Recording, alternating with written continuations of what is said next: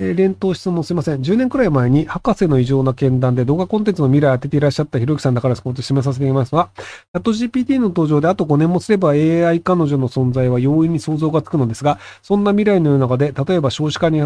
少子化に拍車とか、未来の世界は一体全体どんな世界になってしまうんでしょうかもう人類は女格好実体と関わることもなくなってしまうのでしょうかえっと、モテる人はモテ続けますよ。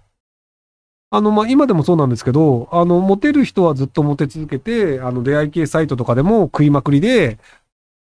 で、モテない人は、あの、生涯童貞で死んでいくっていうのは、あの、AI がない今でもその状態です。なので、安心してください。もうすでになってます。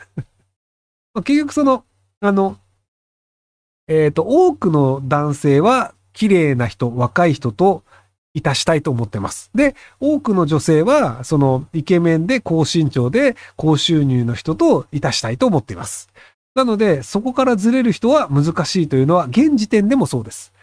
で、AI が普及することによって、その今まで儲かってる仕事が儲からなくなりますとかっていうので、で、あの、先進国の人の方が多分仕事がきつくなります。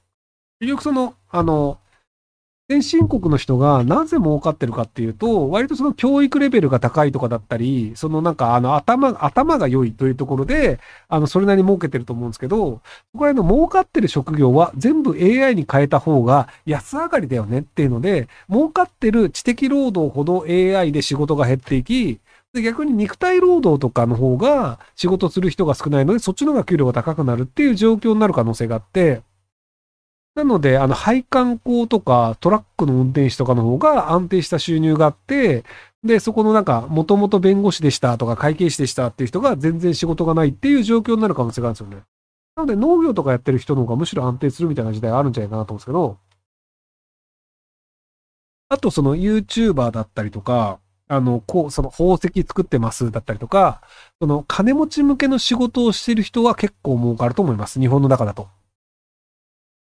その、まあ、あの、コロナ禍とかでも、あの、LVMH っていうブランド品の会社がめちゃめちゃ利益上げてたんですけど、その、どんな状況でも金を儲ける人っていうのはいて、で、金を儲けてる人は、自分に価値があるんですよというのを他人に見せる手段っていうのが、ブランド品を買う以外に、今のところあんまりないんですよ。要は、ものすごいでかい宝石をつけるとか、そのすごく高い、そのブランド品のものをつけるとかっていうことをやることで、その赤の他人に私が価値がある人間ですよっていうのをアピールするっていうのをやるんですけど、今のところね、それ以外でのね、アピールの仕方って人類多分発明してないんですよね。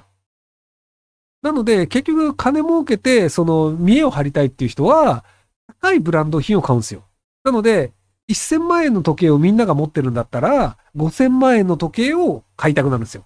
で、みんなが5000万円のフェラーリ乗るんだったら、じゃあ1億円のなんかあの聞いたこともないような車に乗りたいとか。で、じゃあみんなが車買うんだったら、俺はロケットに乗るぜ !40 億円みたいなので、高いから買うんですよ。っていう、その高いから買うという業界はずっと続いていくんですよね。なので、その、どの業種が儲かるかわからん。AI のおかげで。それは正しい。ただ、金持ちが買いたがるブランドだったり、で、タレントさんって、要はその、タレントと結婚したいとか、タレントを俺の誕生日に呼びたいとかがあるんですよ。なので、その、金持ちが俺の誕生日パーティーやるけど、木村拓哉来るんだよって言ったら、お、すごいってなるじゃないですか。で、木村拓哉さんギャラ10億円とかでも払えちゃうんですよ。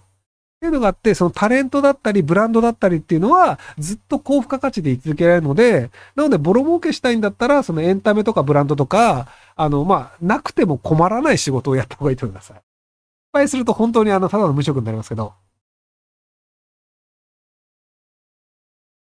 まあね、それで死死類類の、あの、売れない底辺 YouTuber が世の中にいっぱいいるっていう状態になると思いますけど、まあ、とはいえ、あの、先進国でいる限りは、まあ、あの、食いっぱれることはないので、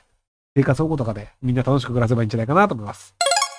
30代の男です。昔から同性の知り合いが少ないのが悩みで、どうすれば増やせるかをご教示いただきたいです。同性の友達は少ない反面、女性からは無駄に交換もたれやすく、月1ぐらいの頻度で、18から25歳のくらいの女の子にアプローチされます。過去、オウム返しをして適当に話を流しているだけなのですが、えー、あまり交友関係として伸ばしくない状態だと思うので、この状況を変えるアドバイスが欲しいです。えっと、あの、女の人と会うのをやめてみてください。要は、その、女の人と会ってても面白くならないんですよ。で、男の人って、あの、面白くない同性の友達と時間を使う気がないんですよ。あの、おごってくれるんだったら使います。あの、時間使いますよ。なので、あの、めちゃくちゃおごってくれる金持ちであればいいんですけど、まあ多分金持ちではない、ただの、あの、多分高身長でイケメンとかだと思うので、あの、こいつといても面白くないよねってなっちゃうんですよね。なので、面白さを磨く必要があるんですけど、で、あの、男性がどういうものを面白さを感じるかっていうと、頭が悪いことをやるやつを面白い、頭が悪いことをやってる方が、より面白いって思われがちなんですよ。なんか、他の人が食わないものを食うとか、なんかあの、どうでもいいコレクションに大金をつぎ込むとか、その、趣味に金使ってるやつの方が、男性って面白いって思いがちなんですよ。なんか鉄道模型のめちゃめちゃ高いやつ集めてますとかで、そうそうその鉄道模型趣味業界の中で、お、すげえじゃんみたいになるんですけど、女性から見ると、あの、マジ金の無駄遣い頭おかしいんじゃねってなるんですよ。っていうので、その、女性と接点を持ち続けると、女性の価値観に染まってしまうので、その、男性が面白いと思う価値観からどんどん離れていくんですよね。なので、あの、その女性となるべく会わないようにして、その本当にしょうもない趣味にお金をバンバン張っていくっていう方が、割と男性の友達が増えると思うのですが、30代まで行って、その男性的なものにあんまり価値を感じてないのであれば、別になんか男友達作る必要ないんじゃねって思いますけどね。なんとなく男友達作った方がいいんじゃねって思ってるだけで、別にあの、なくても今困ってないからそういう状態なんだと思うんですよね。まあ、例えば、あの、嫌われる例でいくと、あの、ここにある撮り鉄とかめちゃくちゃ嫌われるんですけど、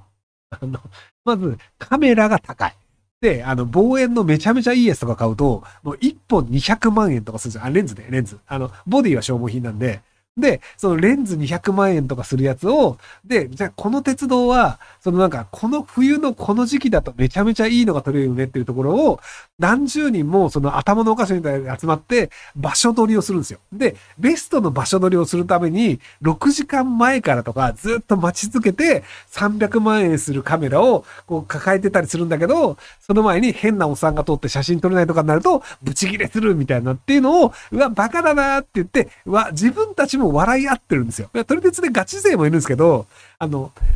撮り鉄である自分たちがバカだよねっていう認識をしながら、でもいい鉄道の写真って撮れるといいよねっていうので、笑い話にするっていうのが、割とその男性同士のコミュニティでありがちなんですよね。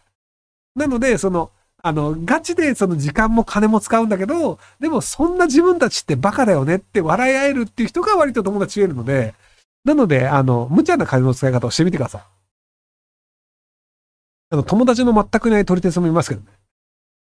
あの、最前線くんとかはね、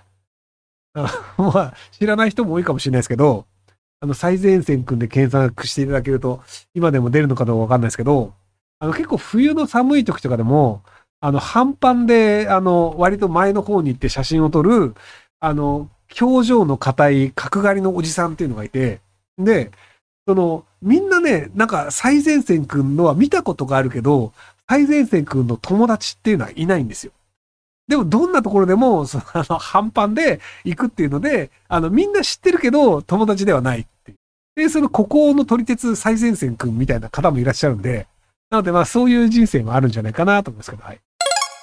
えー、20代後半女です。4歳上の交際相手が未婚子持ちです。元カノが彼と子供を合わせないことを理由に認知させなかったため、彼は養育費を払っていません。彼からはいろいろ話を聞きましたが、元カノ側の話も聞きたいです。結婚しなかったり認知させなかった理由を元カノ本人に行くのは良くないですか？元カノとは学生時代に面識があり連絡自体は可能です。えっと、この20代後半の神奈川さんが何がしたいのかがわからない。え？えっと、4歳上の交際相手が子持ちで、で、えっと、元カノが彼と子供を会わせないことを理由に認知させなかったため、彼は要求を払ってません。なんか元カノの話をなんで聞きたいのかがわからないんですよね。どうでもよくないですか？要はその、えっ、ー、と、子持ちである人だから、何か、その、一応その、養育費も払ってないし、その、あの、親権もないので、でも、だからほっとけばいいんだけど、でも結婚するにあたり、そこら辺をはっきりさせたいっていう、多分あの、神奈川さんのその気になるっていう個人的な欲望なんですよね。で、一応、面識があり連絡自体が可能ですっていうのが、その、え、あなたがなぜそれを知りたいのっていうところが多分明確になってないんですよね。